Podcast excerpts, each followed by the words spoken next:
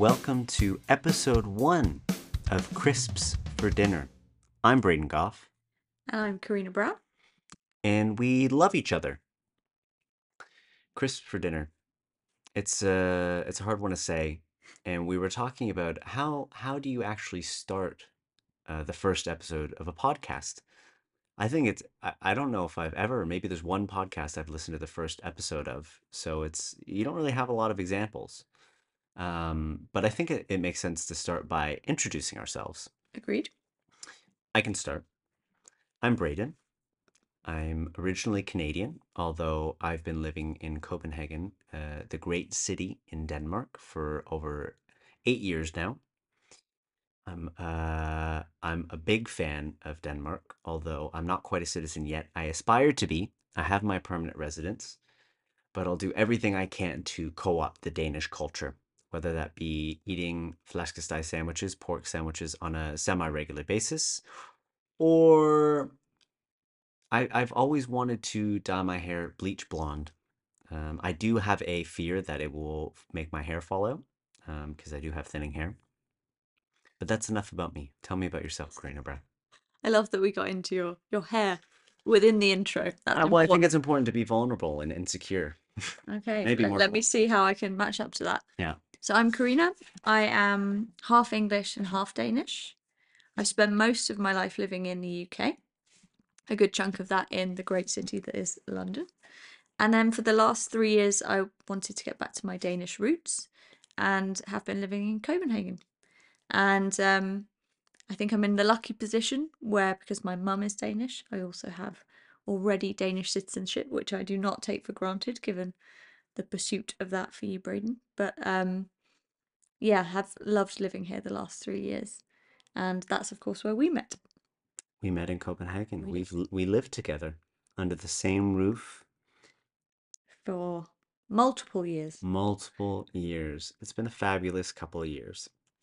And you know, during our relationship, one of the things that we do as as most couples do is we've watched the show on Netflix, uh, Marie Kondo, Mm. and I thought it might be fun as a way to, you know, not only get to know each other on a different level, uh, even though we know each other extremely well, um, but also share a bit more about ourselves. And I think it's interesting that we all use Marie's name as a verb.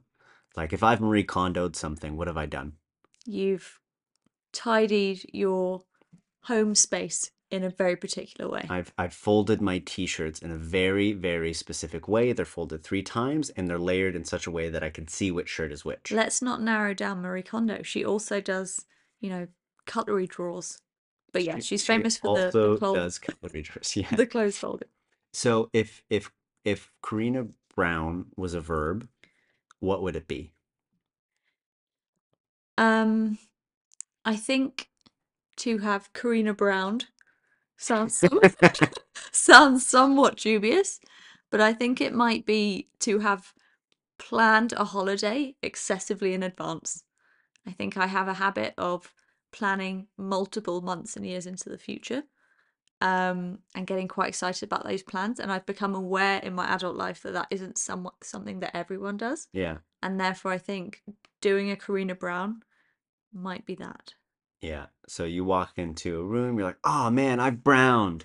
And you think everyone immediately is going to think, oh, I've booked a vacation for 2025 already. I think there are some other connotations to I've browned that that might come to mind first. So I don't know if I'm going to be able to coin that phrase, but I like Yeah. the idea of it. Yeah. Yeah, I think um I've I've only recently been able to appreciate what it's like to to live uh, and take advantage of of having all this holiday that we have in Denmark um, because of you.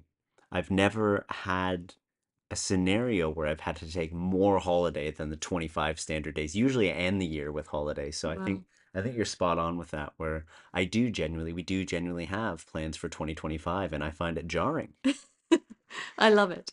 Yeah. What about you? What would your verb be? So I have the unfortunate pleasure that when I was in high school, my last name did become a verb. Wow. Yeah, um, it was goffing out.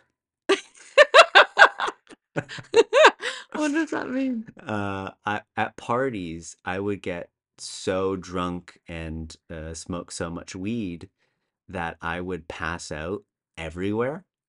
And I Oh, would pass out mid conversation at parties. I did that on multiple occasions, um, or be sick and pass out. It was it was almost guaranteed that I would just honk out. wow. So it it became goffing out.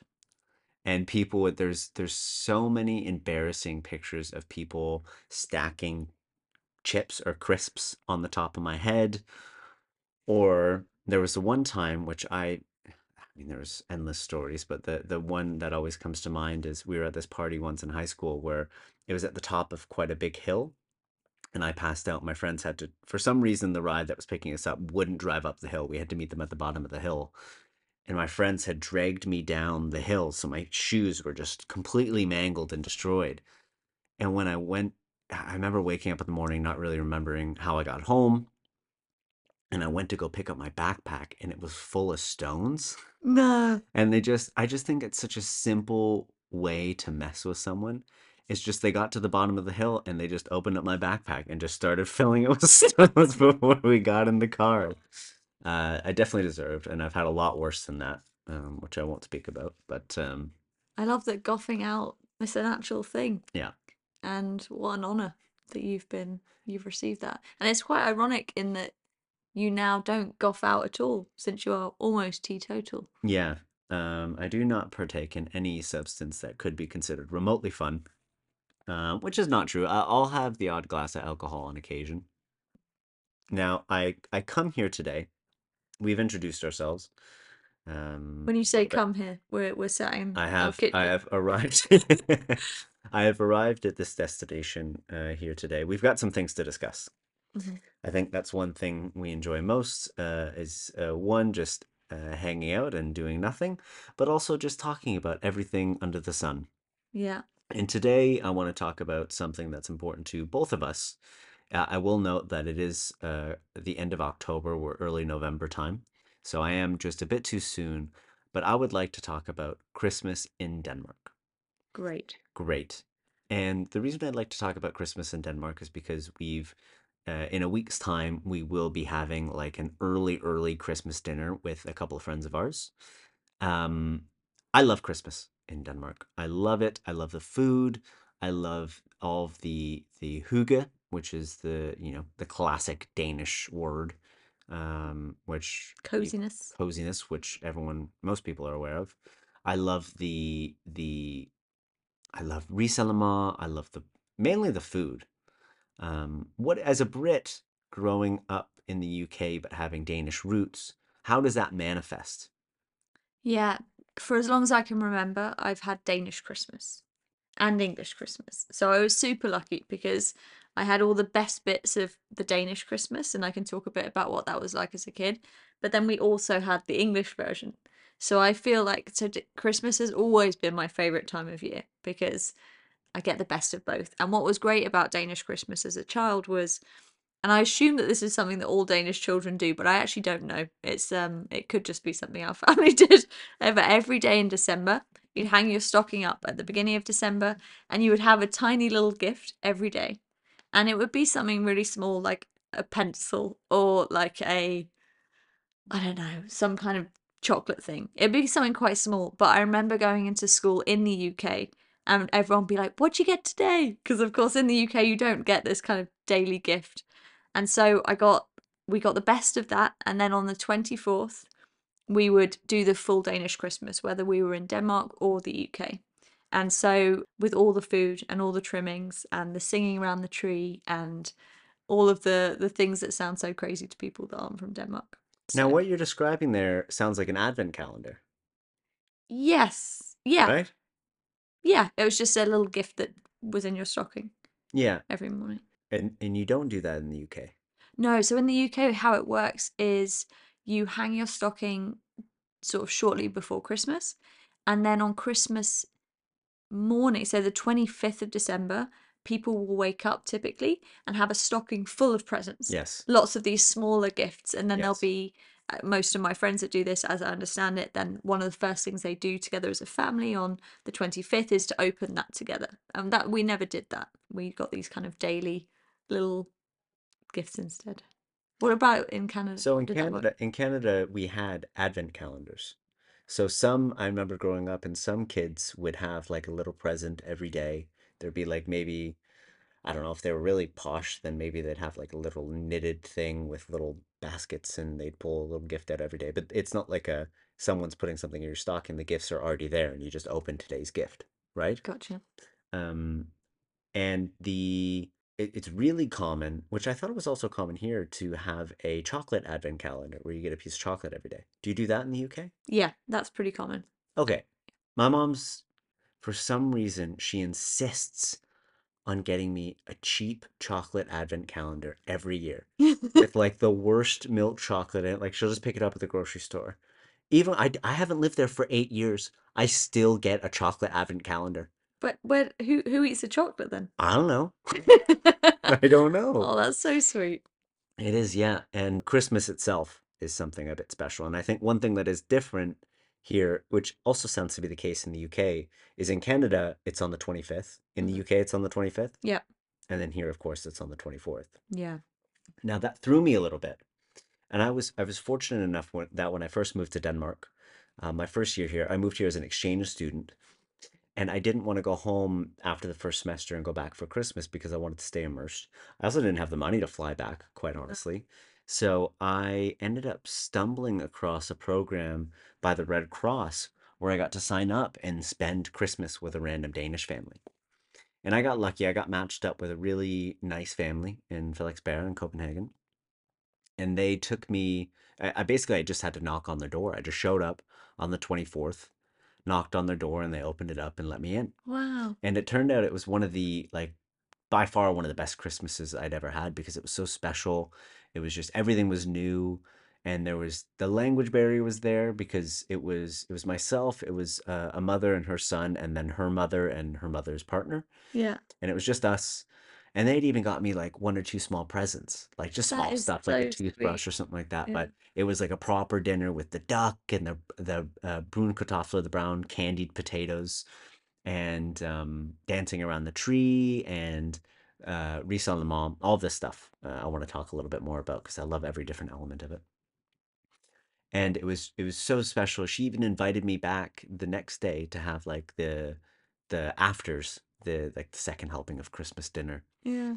Um, so I've always been very lucky. Even the Christmas after, I had a, a friend that invited me to their uh, their place in Odense for Christmas, and um, I went up to visit uh, another old friend uh, who lived in Ketamina out in the boonies in Denmark. So I've I've been very fortunate that for many years I've actually got a proper Danish Christmas, which I know a lot of expats in Denmark don't always get to experience um, right away when Yeah. moving here. And it's quite a special thing to experience, I think. Yeah, regardless of what country you're in. Yeah. Um, I, I mean, at least countries that celebrate Christmas, it's always such a vulnerable, special time of year for most families. Yeah, it's so nice that people open up their homes and Yeah. invite people in. I think that's really amazing. What is your favorite part about the Christmas dinner? You're a vegetarian. I think that's important to note. It is important to note. I would say that I my reasons for vegetarianism are primarily environmental, and what that means is, although I care, I definitely do care about the animal welfare element. Um, I do also on occa- on special occasions eat meat, and Christmas for me is one of those special occasions. You have acquired the nickname amongst our circle of friends as being the world's worst vegetarian. That was unfortunate because they caught me on a day when I was having a beef burger, and I think they also caught you on a day where you're eating veal tartare. that that's another story.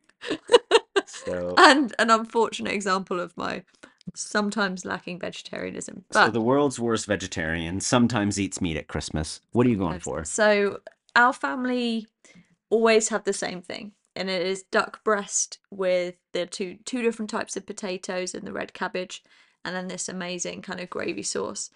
And I remember when we were very young, it would be my granddad who was the kind of head chef, which was strange because I don't think he cooked at any other time of the year, or I don't remember him cooking any of the time any other time of the year.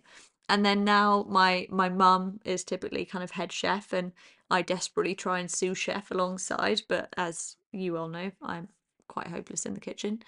And um, so that that meal is like something special because it is just almost exactly the same every year, but it's also a meal that we don't have at any other time of the year. So it's just this one glorious day. What is your favorite part of the Christmas, the Danish Christmas meal? I don't think it's the meal itself, like on the the 24th. Um, I think I, I like so many different parts of it. Like I, I find it f- both fascinating and exciting, the the brown potatoes, the candy potatoes. Like that is insane to me. Like caramelizing, literally putting sugar on potatoes. And I, I've actually only had it a handful of times. That I had it the first Christmas I was here, the the Red Cross one, and I hadn't had it for several years after that. The food itself is like, you know, duck is great. I'm a big fan of the pickled red cabbage. But my favorite, favorite, favorite part about Christmas is actually the julefrokost. So the Christmas lunches that happen, you know, weeks before Christmas and weeks after Christmas. Because that's where you get, in my opinion, the best of the best Danish food, which is the rye bread, the pickled herring, the um, fish fish fillet with the remoulade. You get the the eggs and the shrimps and the and the little fish eggs, the roe on top. You get the gravlax. You get the oh, I could I could go on forever with it. And and even in, in those Christmas lunch, you get what is the quintessential Danish Christmas dessert, risalamande. Mm, How do you feel about risalamande? I absolutely love Risalamande. And I've got to say, all of the stuff that you listed just there in the Julefrokost, not my cup of tea at all. I'm just not not interested in that at all. But the Risalamande, which we have on the 24th, and also you typically have at these uh, Christmas lunches, is glorious. Also, something you don't have all year round, which I think is a missed opportunity. But um, Well, let's talk more about that. What do you mean it's a missed opportunity? so, as you well know, I've been convinced for a while that there is a that there is an opportunity to share the joy that is Risalamande with more people outside of Denmark and outside of Christmas. It's like this creamy rice dessert with almonds. yeah. Yeah, rice pudding with with almonds in. And then you have you typically have this like warm cherry sauce that goes over it. And it is just the absolute bomb. And I've just always felt as someone who has experienced that, but when I was living in the UK, I just felt so sad that people hadn't had a chance to to try that. And so I'm convinced that there is a commercial opportunity to uh, to sell little uh, individual pots of Risalamande in other countries. Um, Braden, I think you're less convinced of the opportunity, but I mean, I starting a a food business is always going to be a challenge. I mean, getting I, I'm not aware of what licenses you need, but th- there's all the I actually don't know what the I, I assume they've got some sort of food um association or styrelsen practicalities. Practicalities these things can be I don't know. resolved. It just, yeah, there, there are things that can be resolved, but it is always a bit dicey. And there's uh, in Denmark, um, the it, getting. I, I've always imagined it to be so difficult to get a new food brand onto the. sh- I guess, I guess your point is, is you don't want to sell it in Denmark at all. No, I think No. my hypothesis is that Danes Danes love tradition. It's Yeah. one of the most wonderful thing about Denmark and, and Danish people. I do think that that would be prohibitive in terms of Yeah. selling Risalamande outside of Christmas because it's something that is so closely tied to the tradition of Christmas. So my theory is that there isn't a great opportunity for it in Denmark. However, I do think that it is something that could uh, could fly outside of Denmark. Do I know anything about starting a food business in the UK? No. Do I know anything about creating a great Risalamande recipe? Also no. So there are some hurdles here, but So you've got a hundred thousand pounds to yes, start a a, a re, the the Risalamande brand yes. in in the UK is probably where you're gonna Yeah. start. Where where do you begin? So here's what I'm thinking. I begin with asking you, as the kind of primary chef and culinary talent in our relationship, to come up with some sort of edible recipe. Right. You can beaver away on that. Which I would I would immediately just go to Google, take the top one. That's what we're going with. It's cream, it's rice. Boom, we're done. We've got an edible recipe. No, you're simplifying it. There's the vanilla. There's the, you got to pour the love into the Salaman. We will need to have a, a briefing before you begin on this Right. adventure. And then I would be looking at the sort of small independent stores where they sell, you know, you get a lot of new brands, food brands Mm. coming up in the UK. And Mhm. so I don't know how you would start exactly, but I think getting into some of those independent places and I think the branding around it, you know, it's very fashionable at, ma- at the moment. The kind of the hygge, the Scandi, the the Scandinavian chic. I think you could do a bunch of marketing and kind of leverage that kind of cozy, stylish brand, but in the form of a pudding. It's, it's all clear in my head. the form of a pudding, pudding in the sense of uh, see, we we often have a lot of uh, language barriers in our house. So do you mean pudding in the sense of it's a dessert, or pudding in the sense that it is rice pudding? Oh, great question. And it works on both fronts, but I Mm. meant pudding as in dessert. Right. Yeah. Now, I think you've you've done something interesting. Is is uh our first Christmas together, you looked at me and you told me, Braden, you are I'm onboarding you to our our present platform, our our gift uh distribution, our, our family gift registry. Um, so we use an app uh, called WishyBox, and that is it's really convenient. You you log on and you put this is what I want for Christmas, and then someone else can claim it. It's just a simple online registry app for gifts, and it's great because now I can put in throughout the year. I don't think everyone does this. I do this so that I always get what I want. Um, and you just put things on there throughout the year. You can put the price, and then people can choose it, and then you're guaranteed to have great Christmas presents. Exactly. Talk me through life before and after WishyBox. Yeah, life before WishyBox was a world where people would write down things that they might like on a piece of paper. And then we'd hit about mid November and you'd get frantic messages and phone calls from your family members, primarily my grandma and my mum, uh, saying, What do you want for Christmas? And then everyone, it would just be this chaotic frenzy of people kind of trying to think of things that they would want. And then my mum's birthday is a day before Christmas. And what would inevitably happen is she would have told people, ah, you know what, I'd quite like some new running trainers. And then lo and behold, over the course of her birthday and Christmas, she'd get three pairs of running trainers. Because of course no one's coordinated with each other to find out what's who they're what they're buying for her. So I just thought this was a colossal waste of time. And so I forced my entire family, including my grandma, who can barely turn on her iPhone, to use WishyBox. And it the what's really neat about it, which I think is worth mentioning, is people can reserve the gift that they're going to get you. And as the gift receiver, you can't see that. But as the other gift giver, you can see it. And so you know not to double up. And so what it means is people just get presents they actually want.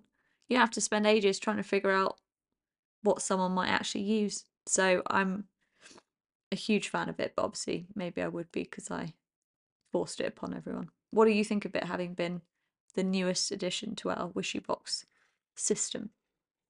I think it's great. I think it's very practical. I think it's something I've gift giving. I, I really, I really like getting gifts. Like it, it's nice buying things for people that they enjoy, but the stress and anxiety that comes with getting the right gift or getting something that you think you've spent enough money on or you feel is is what the person is actually going to use, and it's like then you actually have to pay for it. You're like, fuck, this is quite expensive. So there's there's always been, I mean, I'm not unique in the anxiety I feel around gift buying. So I love that. I I wish my family was using it. I always have a hard time trying to figure out what do I get my brother? What do I get my mom? What do I get them? And most years since I've been here is I just I don't get anything for them and they don't get anything for me. I mean, my mom and dad will sometimes send me money, or they usually do, um, because they they want to.